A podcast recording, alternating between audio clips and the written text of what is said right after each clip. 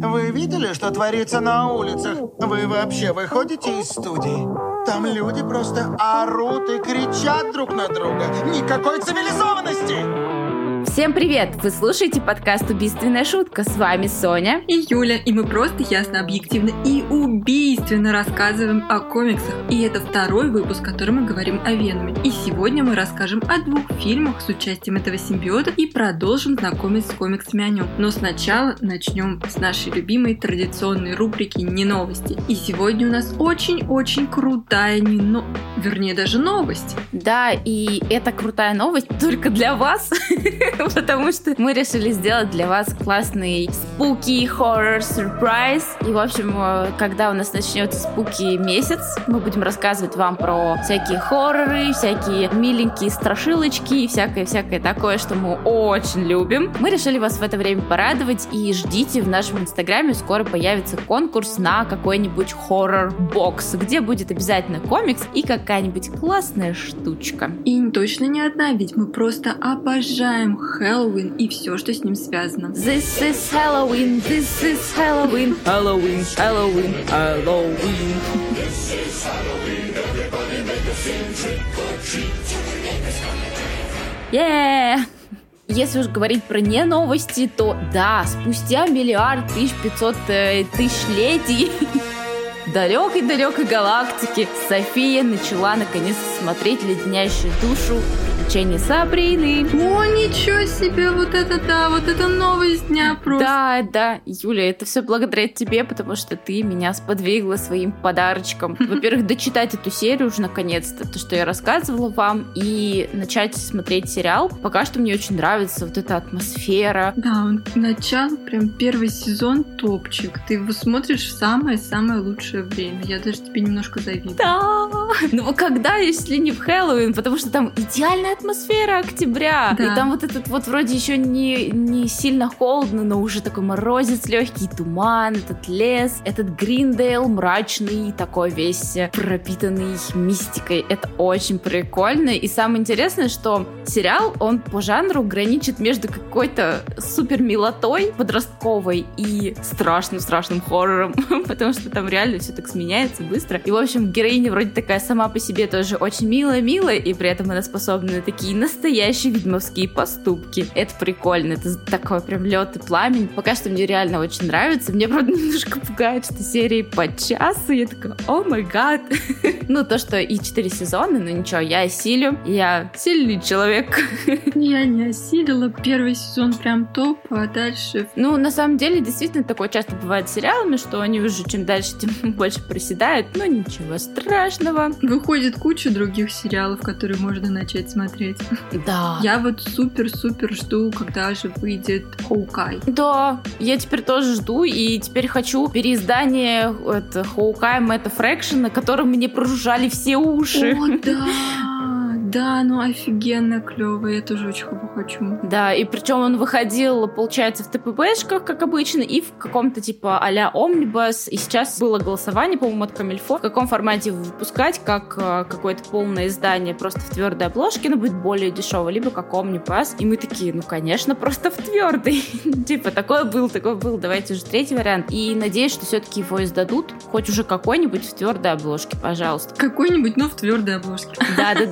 Обязательно. Потому что сериал, говорят, что прям очень близок к рану Фрэкшена по Хоукаю. Да, я тоже это слышала. Ну и давай, раз уж у нас речь зашла о сериалах, а значит и о кино, то как раз и перейдем к Веному. Ну да, если уж говорить о самом первом появлении Венома в кино, то это, конечно, будет Человек-паук 3, враг в отражении Сэма Рэйми, где Эдди Брок во всех смыслах каноничней, и играл его Тофер Грейс. Он и сам как бы такой же противный, изворотливый журналюга. Ну, как тут еще иначе его назвать? Такой реально журналюга. И инопланетный костюм он получает в тот момент, когда Питер Паркер избавляется от симбиота колокольным звоном. А Брок оказывается рядом в подходящий момент. Но свой сольный выход любитель откусывать бошки получил только в 2018 году. И да, вы прекрасно знаете, о каком фильме пойдет речь. Если говорить о сюжете, то Кинопоиск предлагает нам весьма емкий вариант, в настырного журналиста вселяется симбиот. И как бы это ни было забавно, но поспорить тут уж трудно. Ну, разве что, наверное, с определением Брока как настырного журналиста. Ну, почему нет? Он очень много этого преследует. Как его ученого Карлтона. Он прям за ним таскается и хочет все разведать. Настырный. Не знаю. Что-то я... Ну, видимо, я его так и не восприняла. Ну, может быть, действительно. Но мы говорим сейчас про как бы киношный образ Эдди Брока в исполнении Тома Харди. Но, как мы уже упоминали в прошлом выпуске, он далеко не каноничен, потому что именно комиксный Эдди Брок, его вот можно назвать настырным и очень-очень даже. И изворотливым, и всяким таким. И противным местами. From time to time. И фильм начинается с того, что в этой версии безумный ученый-миллиардер Карлтон Дрейк запускает в космос ракеты для исследования жизни на других планетах. И в одной из таких на Землю прибывают симбиоты. Нет, конечно же, они не сами решили прилететь с дружеским визитом, а их ученые, как бы, скажем так, насильно привезли в специальных контейнерах на нашу планету. И один из них падает где-то непонятно где, и почти весь фильм путешествует в телах разных людей по миру. Короче, это такой типа 274-й сезон «Орла и решки» под названием «Инопланетный автостопщик». Смотрите на пятнице.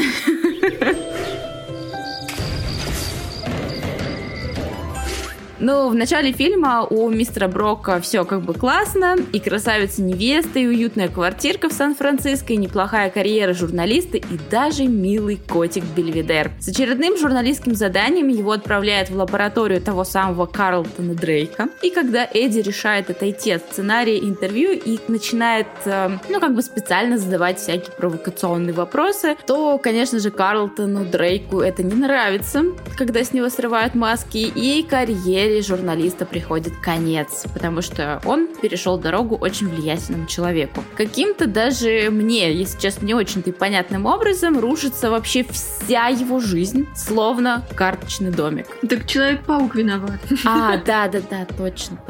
Если бы это был фильм DC, то Бэтмен был бы виноват. Мы забыли просто канон. То виноваты во всем главные звезды вселенной. Так вот, и почему, непонятно. Так просто, чувак совершил всего лишь одну ошибку. Но какую?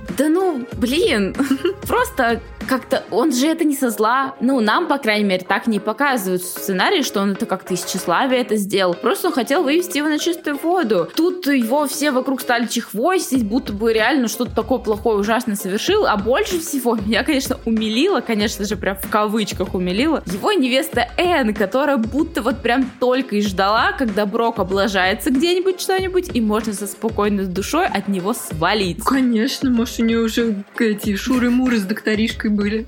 Да, уж очень быстренько она с ним сошла. Хотя полгода прошло, нормально.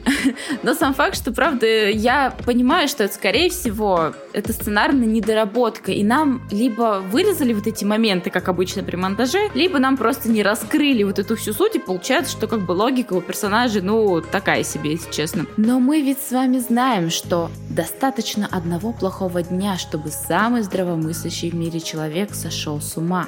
Помните отсылочку, ребята? Потому несложно догадаться, что это сломило Эдди. Там дальше много всякого важного и неважного происходит, и в итоге в настырного журналиста вселяется симбиот.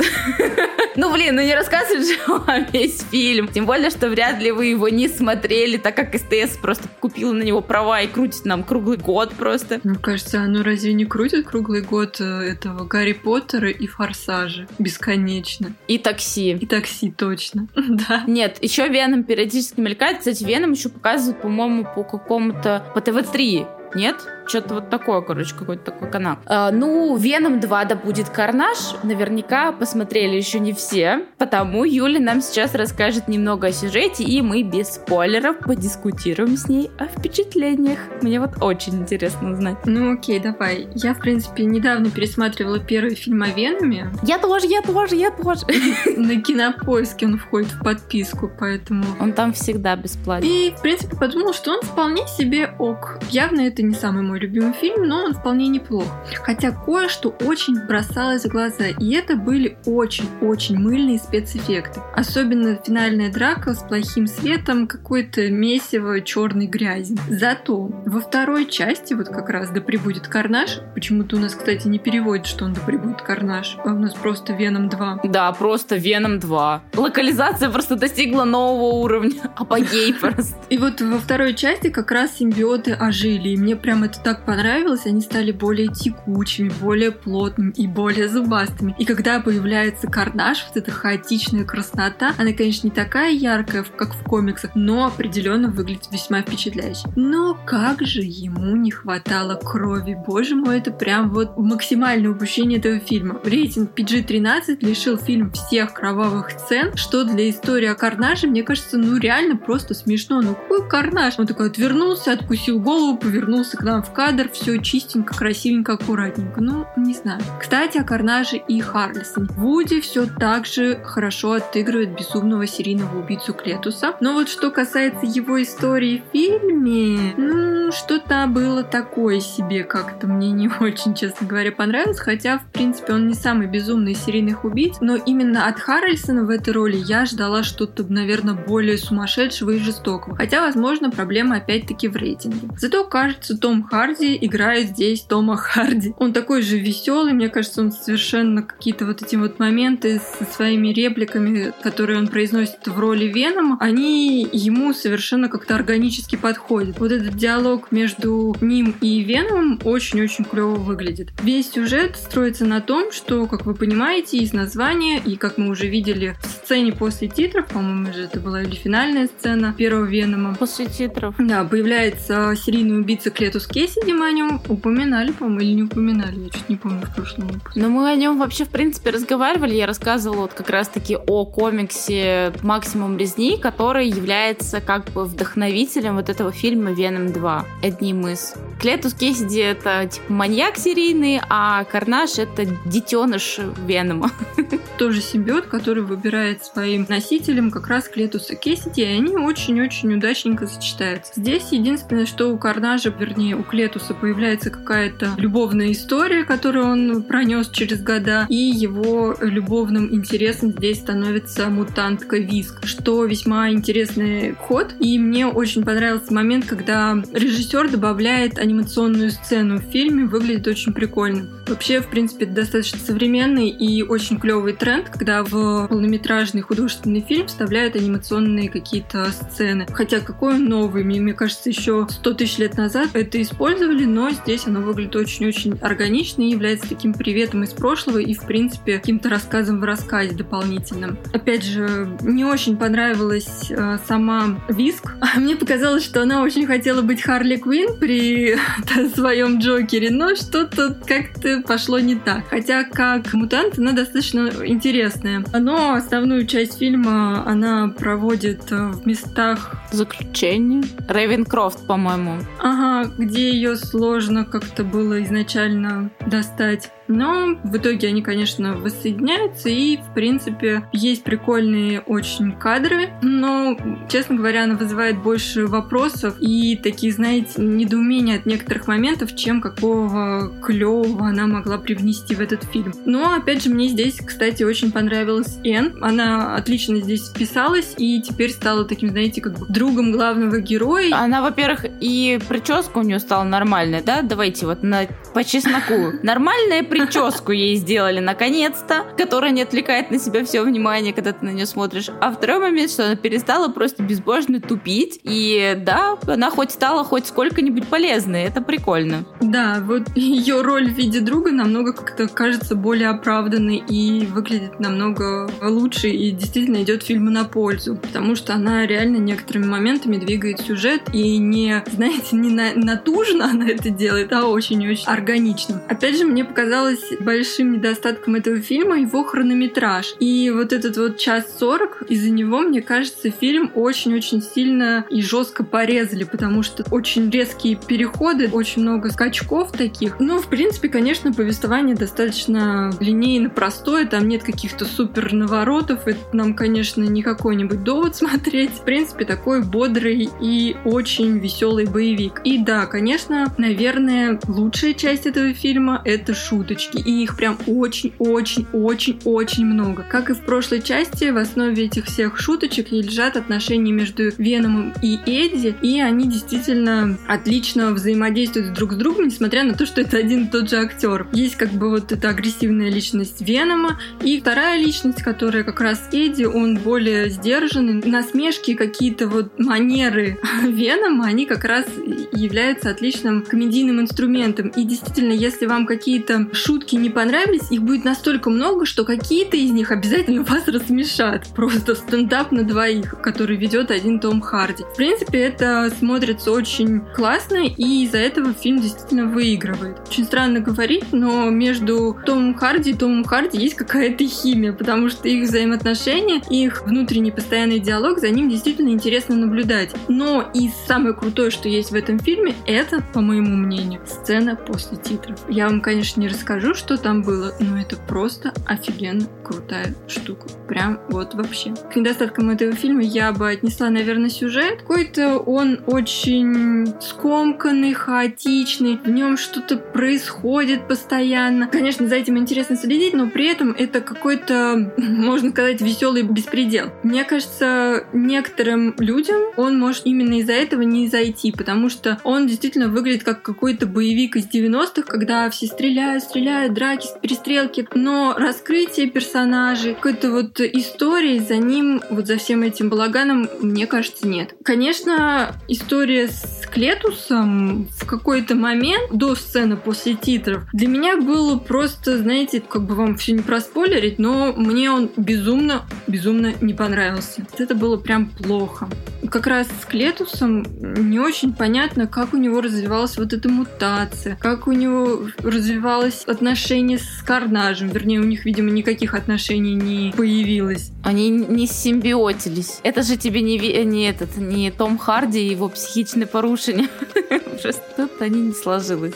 Любовь. Ну и при этом, опять же, вот кульминация всего фильма, возможно, опять же, из-за рейтинга, мне показалась немножко какой-то никакой, если честно. Хотелось что-то прям сумасшедшего, красивого, кровавого, жестокого. А такое чувство, что там какие-то выхватывали кадры из боя, при этом в остальное время герои просто такие стояли и курили. Вот знаете, там показывают, как Веном с Карнажем бьются, от них камера ушла, они встали такие, раз, закурили. Потом к ним вернулся, они такие, ой, сейчас мы дальше деремся. Ну вот что-то вот как-то оно все не очень вязалось. Опять же, может быть, это, конечно, из-за рейтинга. В принципе, что я могу сказать, что фильм вполне себе ок. Он очень смотрибельный, его круто посмотреть на большом экране, потому что много экшн-сцен, очень-очень классная анимация и очень классные спецэффекты, наконец-то. Опять же, у фильма очень динамичный, он благодаря своему небольшому хронометражу смотрится реально на одном дыхании. Я в последнее время привыкла к фильмам минимум на 3 часа, поэтому 1:40 меня действительно удивил. Я такая, как все? Где все-то? Где продолжение? Плюсом относится то, что это действительно очень смешно, тут очень-очень много юмора и очень милые взаимодействия Эдди и Венома. И, в принципе, самый охренительный крутой момент всего фильма — это сцена после титров. А Карнаж, конечно, меня немного подрастроил, возможно, как раз это из-за рейтинга. Что ты скажешь? Я скажу, что после того, как нам тут Саша написывал всю нашу запись, а наш выпуск, такой мини-спойлер вам, который может не состояться, но называется что-то там «Черепаший Новый год» по-английски, я теперь все это время только и сижу и пою в голове. Просто фак! Мне жалкие букашки, супер-ниндзя-черепашки, панцирь носим, как рубашки. юные таланты.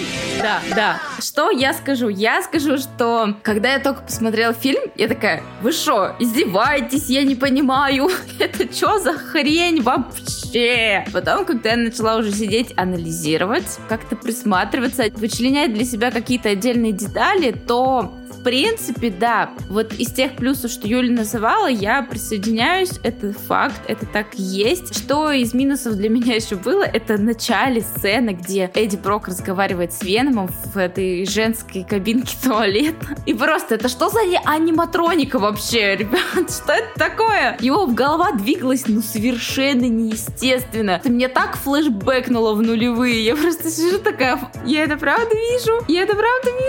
Просто, ну, серьезно. Какая-то просто голимая аниматроника. Очень было смешно. В тот момент показалось, что будто бы это кризис случился и мало выделили на спецэффект бюджет. Я знаю почему, потому что все деньги пошли на графон Карнажа, потому что Карнаж, он просто охерительно выглядит. Мне нет слов, чтобы сказать, насколько круто он выглядит, потому что очень классно. Веном просто такой стоит, я абсос по сравнению с Типом. Конечно, Веном тоже крутой, он замечательный, лапушка, пупсик и все такое, но просто по сравнению с Карнажем. Вот Карнаж выглядит по-настоящему ужасающим. Он опасный, он клыкастый, и на него смотришь, эта тварь тебя точно нахрен сейчас разберет на винтики просто. И все. Ну, безгровно, да, соглашусь, крови точно не хватало. А еще вот как раз-таки вот эта сцена, когда они там находят закладки из трупов Клетуса Кэссиди, можно было как-то сделать, ну, реально помрачнее, а то, типа, ну, какие-то мешки там вынули из-под земли, ну, хз вообще. Нет, слушай, это было прикольно. Мне напомнило это какой-то, знаешь, такой какой-нибудь шведский сериал, типа «Мост», вот такой вот пасмурный, какой-то берег там такой вот прям вот. А, ну я не смотрела. Вообще вот этот момент, когда он такой что-то придумал, я так: о, расследование, детектив, ура, ура! Пусть это был, конечно, самый прям минимальный минимум, но, блин, я это люблю, поэтому мне было прикольно. Нет, сама идея-то прикольная, просто вот хотелось именно, чтобы показали, что действительно это что-то ужасное совершило. Но у меня просто осталось впечатление, ну, какие-то мешки там вынесли.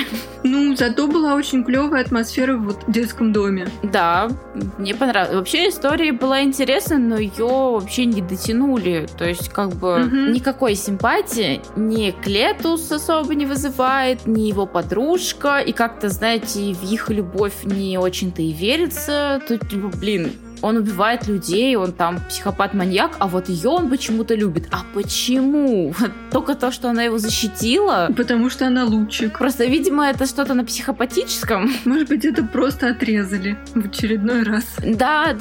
Потому что есть впечатление, что будто бы фильм прям нарезан, грубо склеен. И, знаете, если воспринимать это как просто комикс, которые нам показали в формате фильма, то да, это то, что нужно. Вот как раньше, вот эти вот экшен, боевички с супергероями в начале нулевых, это вот прям оно, и если вы ностальгируете по таким фильмам, мне кажется, вам оно очень понравится. И в принципе, если рассматривать это кино в таком формате, оно хорошее, ну, правда, сняли вот как надо. Но если вы любите такие глубокие фильмы а-ля трилогии Нолана про Темного рыцаря, ребята, пожалуйста, держите себя в руках.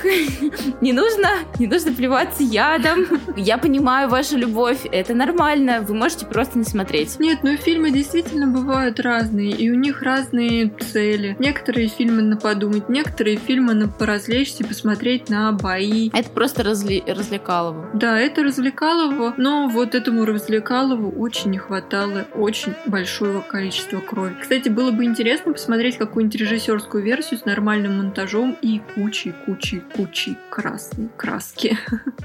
А еще было бы интересно посмотреть какой-нибудь фильм «Веном» вообще от другого режиссера, чтобы он был таким очень серьезным, таким закрученным, таким каким-то прям... Посмотреть на этого персонажа с другой стороны, потому что люди, которые, например, никогда не интересовались «Веномом», при этом они не любят такие развлекательные фильмы, они посмотрят и такие: фу, какое-то говно, извините меня. Они, конечно же, они пойдут и уйдут, и подумают, что это не их целевая аудитория, этот персонаж, хотя про него есть много серьезных комиксов. Так что я считаю, что можно дальше развивать этого героя, но уже в каком-то другом направлении, и при этом оставляя и это, потому что ну, почему бы и не развлечься. А теперь у нас есть такая возможность. И как мы рассказывали вам в прошлом выпуске, что носителей симбиотического костюма по имени Веном было далеко не один. И если вам вообще не хочется выбирать между Эдди Броком и Юджином Флэшем Томпсоном как носителями Венома, то у меня есть для вас комикс-рекомендация, которая, как говорится, убьет двух зайцев. Речь пойдет о достаточно свежей истории Калина Бана «Веном. Мстительный токсин», которая вышла на русском чуть меньше года назад, по-моему, в издательстве «Фантастика. Книжный клуб». Кто же такой агент Веном? Школьный задира Юджин Томпсон, а для друзей просто Флэш, вдохновленный примером удивительного Человека-паука, взялся за ум и даже стал героем войны. В одном из боев он потерял обе ноги, но Родина дала Юджину шанс вновь послужить ей. Томпсона сделали носителем инопланетного костюма-паразита, который наделяет хозяина способностями, похожими на умение Человека-паука и, в его случае, еще и восстанавливает ноги. С той поры Флэш – тайный мститель по имени Агент Веном. Но Нью-Йорк оказался слишком мал для огромного количества супергероев. Боже, их там реально нереальное количество. И Флэш чувствовал себя там совсем не в своей тарелке, потому что он не знал, куда же ему примкнуть и как вообще помочь этому миру. Потому после событий с сыном Сатаны и бандой неопознанных Юджин переезжает в Филадельфию. Только начать жизнь обычного человека оказывается совсем непросто. Юджин чувствует себя одиноким, и то, что контакт с соседями никак не ладится, еще больше усугубляет всю эту ситуацию. Облегчение приносит только традиционные ночные вылазки в качестве агента Венома, на которых Флэш спасает местных из передряг. Блин, так странно говорить Флэш в разрезе Венома. Да, ну со временем привыкаешь, когда прочитаешь 13 книг из серии «Фантастика. Книжный клуб». Даже привыкать. Так вот, Флэш спасает местных из передряг и очень забавно пытается сохранить в тайне пребывание Венома в Филе. Например, для одной из разборок он выбирает образ святой девы, матери владычицы карающей, которая наносит удары по нечестивым цепями правосудия. Короче, это такой, знаете, а-ля The Nun, совмещенный с призрачным гонщиком. Очень забавный у него был образ. Ну, вот так парень крутится как может. А все бы ничего, как бы, что он там разбирает коробки с вещами, работает помощником физрука в местной школе, бдит по ночам за преступниками, живет себе Флэш Томпсон, дорадуется, но сначала появляется какой-то мутант. Это как бы человек, но у него на спине, короче, бабушка поставила ему банки. Знаете, вот эти вот, которые, да, бабушка ставила вам в прошлые года, очень много лет назад, вот эти вот банки на спину им поставили. Забыла бабуля снять, и вот так ходил этот чувак много лет, и у него там завелись кибернетические кальмары чудовища. Просто выглядит это все. Ой, это новый этот сериал уже. Да? Про кальмаров. Игра в кальмаров? Я видела отрывочки, там все такое. Ну, да. Это, кстати, дорама, так что если вы хейтите, шеймите всех дорамщиков, то и вам нравится игра в кальмары, так что, ребят, поняли? Это тоже дорама. Ну, кстати, да, говорят, прикольно, я тоже планирую посмотреть, но когда-нибудь не скоро. Ой, я тоже планирую посмотреть когда-нибудь не скоро. Еее, держи 5. Бро. В общем, у него вот эти вот в банках какие-то светящиеся зеленые мутанты кибернетические, они вот так из человека делают тоже какого-то а-ля там полуробота, получеловека, но мне это напоминает очень Вендиго, только такой механизированный. И сначала объявляются в городе вот эти вот странные мутанты, с которыми Флэшу приходится бороться, а потом еще и Эдди Брок. И здесь он вообще никак не для дружеского визита и не для того, чтобы вернуть себе Венома, ведь он теперь одержим другим симбиотом, токсином. И цели этих двоих как нельзя, кстати, совпадают. Они жаждут убить Венома. В общем, история у Калина Бана получилась весьма захватывающей. Я даже не заметила, как меньше, чем за час своего, кажется, обеденного перерыва я полностью прочитала комикс. Особенно меня заинтересовали вот эти вот создания с бабушкиными банками на спине, похожие на Виндиго, потому что раньше в комиксах я их не встречала. Ну и рисунок Деклана Шелви, конечно, по-своему весьма интересен, особенно то, как художник изображает симбиот. это красиво, это интересно. Единственное, конечно, анатомия периодически хромает, и порой герои застывают в каких-то очень нелепых позах. Ты знаешь, у меня сегодня тоже комикс с Броком и Томпсоном. Вот так вот.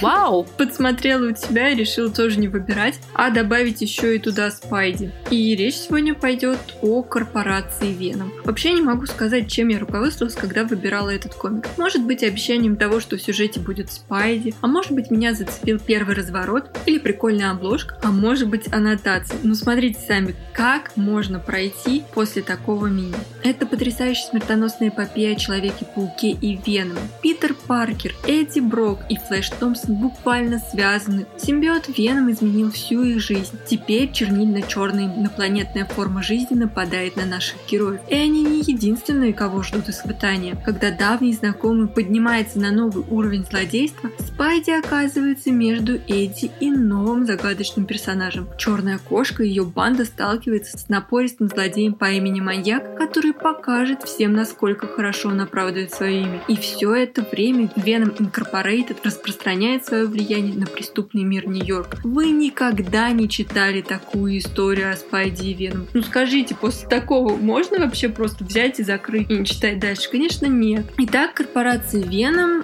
Дэна Слота, Майка Косты, а художником здесь выступил Райан Стеклан. И я не разочаровалась хотя бы потому, что графический язык в этом комиксе просто очешуенный. Какой же там Спайдермен? Какие же там развороты? Если верить IGN, а кому как не им верить, то в последние годы Стегман оттачивает свой стиль, сочетая лучшие аспекты эпохи 90-х Marvel с динамикой манги. И это реально действительно хорошо заметно, и это настолько круто выглядит в Venom Incorporated, который выходил, кстати, в 2018 году, что просто ты думаешь, блин, надо еще что-нибудь срочно у Стегмана прочитать, а то и побольше. Фигуры у Стегмана очень мускулистые, они действительно очень-очень детализированы, но при этом удивительно пластичны. Несмотря на то, что они достаточно такие, кажутся массивные, неповоротливые, например, сцены драки Человека-паука и Черной кошки буквально завораживают своей пластикой. И это, заметьте, на бумаге в 2D, а не какие-то там видеоэффекты. А уж развороты с маньяком, это прям действительно что-то невероятное. Особенно полностраничные мне очень-очень понравилось. Единственная незадача: Стегман эту серию не закончил. И хотя Херардо Сандовал, в принципе, похож по стилю, но он намного более небрежный и не такой изобретательный в построении фреймов, и фигуры у него не такие выразительные. В общем, грустнота в какой-то момент получилась. Кстати, вот вроде похоже очень все, но что-то не то, и это прям очень сильно чувствуется. И вот, видимо, в этом и проявляется мастерство художников. С точки зрения сюжета, история в целом весьма простая и по факту представляет собой сплошную драку, где Паук, Веном, Антивеном и Черная кошка сражаются в заведомо проигрышной битве с превосходящими силами противника. Но так как все экшн-сцены нарисованы Стегманом, почти все, до финального аккорда, то выглядит все максимально круто, и оторваться от этого комикса действительно просто невозможно, пока ты листаешь его и наслаждаешься этими великолепными картинками. Но помимо драк, здесь, кстати, также неплохо раскрывается характер Флэша Томпсона, а вот Фелиция мне как-то здесь не очень понравилась. Ну и несмотря на то, что комикс выходил в Amazing Spider-Man, здесь Веном намного больше, чем Паучка. Не могу сказать, что все персонажи здесь действительно круто раскрыты и действительно интересны, а история какая-то прям глубокая.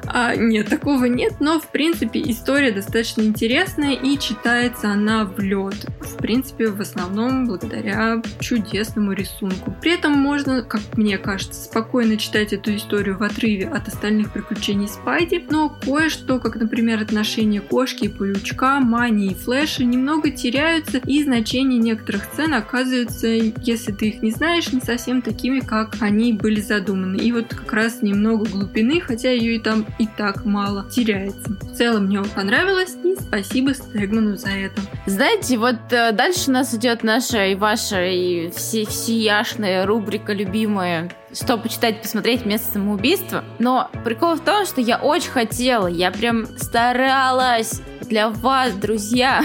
Очень хотела к этому выпуску рассказать вам, порекомендовать Венома Донни Кейтса, который наконец-то выпустил новиночкой. И теперь это от Камильфо, потому что вроде как Веном уже переходит в лапы Камильфо. И, в принципе, это внушает надежды. Это вышел только первый том. Будет и дальше продолжение, при этом он такой весьма увесистый, мясистый, и есть что почитать. И смотрела я, листала его онлайн, там очень красивый рисунок. Мне хотелось про него вам рассказать, но, к сожалению, он мне не успел прийти. Лабиринт мерзкий не доставил вовремя.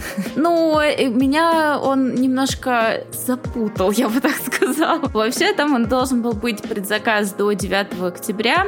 Я сегодня пошла забирать туда книжку, но совсем другую, вообще для нашего спуки сезона. Я прихожу туда, у меня просто как бы определенная была, скажем так, выделенная на все это дело сумма. Я забираю эту книжку, она говорит: а у вас там еще? Я такая: а что у меня еще? И она мне объясняет, что там уже лежит этот Веном. Я просто в таком шоке, потому что он должен был прийти только 9 октября. А тебе не написали? А я видела, что он тебе пришел. Нет, мне не написали, мне просто... Мне написали. Мне не написали, я такая: опс.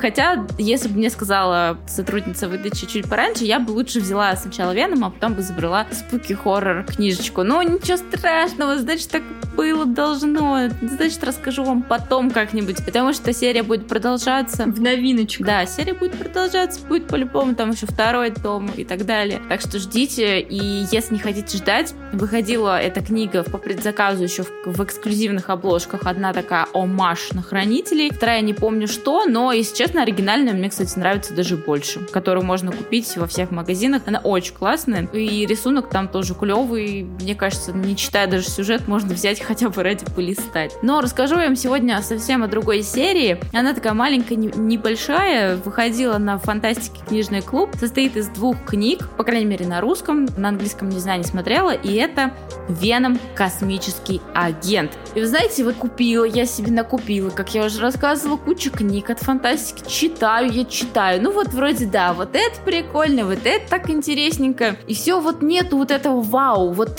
что аж пробрало до пяток, что аж прям природнилось и прикипело к душе.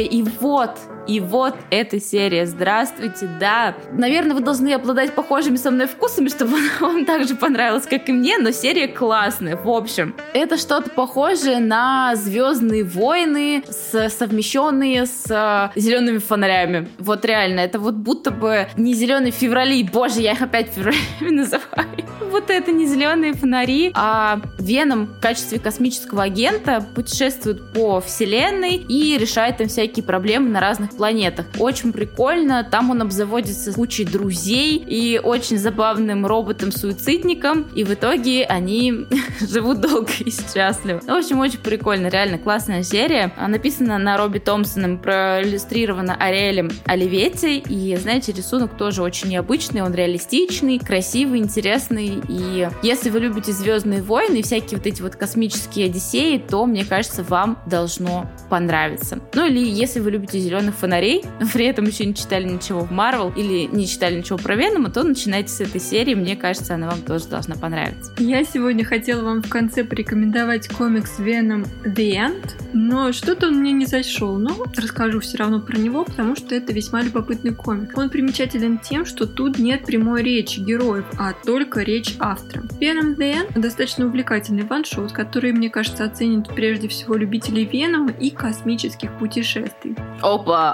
Опять космическое путешествие. Это прям не я. Адам Уоррен здесь проделал огромную работу, чтобы собрать воедино все наши знания о симбиотах, подчеркнуть их безграничную сущность, а теперь мы знаем, если смотрели Веном 2, насколько это важно для вселенной. И также он попытался ответить на вопрос, что происходит с симбиотами, когда некому стать их носителем. Задумка весьма интересная, но не моё. Джеффри Круз, конечно, после Стэгмана не настолько круто выглядит, но рисунок, в принципе, достаточно интересный. И если вы любите всякие космические штуки и прыжки в будущее, и много-много симбиотов, то попробовать Веном, конец.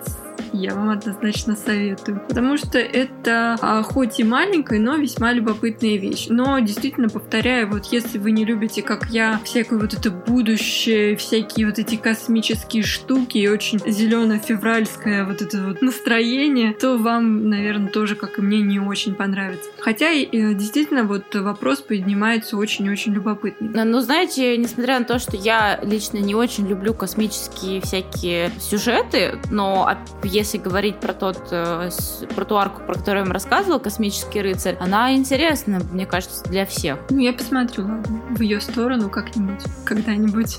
Но вот космос прям вот это вот не моя тема. Хотя вот «Капитан Марвел», например, который улетает в космос, и «Стражи Галактики» мне прям очень-очень нравятся. Как и в фильмах, так и в комиксах. Ну и спасибо, что дослушали выпуск до конца. Не забывайте подписываться на нас, ведь в следующем выпуске начинается наш Spooky Season, и мы будем рассказывать о всяких пугающих историях. Мы всегда рады вашим комментариям и оценкам в тех приложениях, где вы нас слушаете, а также вашим отметкам нашего подкаста в сторис и комментариям в Инстаграм, ВКонтакте. Мы есть также в Телеграме, Ютубе и Твиттере. И найти нас очень легко. Набираете в поисковике подкаста «Бестинная шутка». И вот мы уже здесь. До встречи в следующем выпуске. И не забывайте про розыгрыш, который стартует скоро в нашем Инстаграме. Всем пока!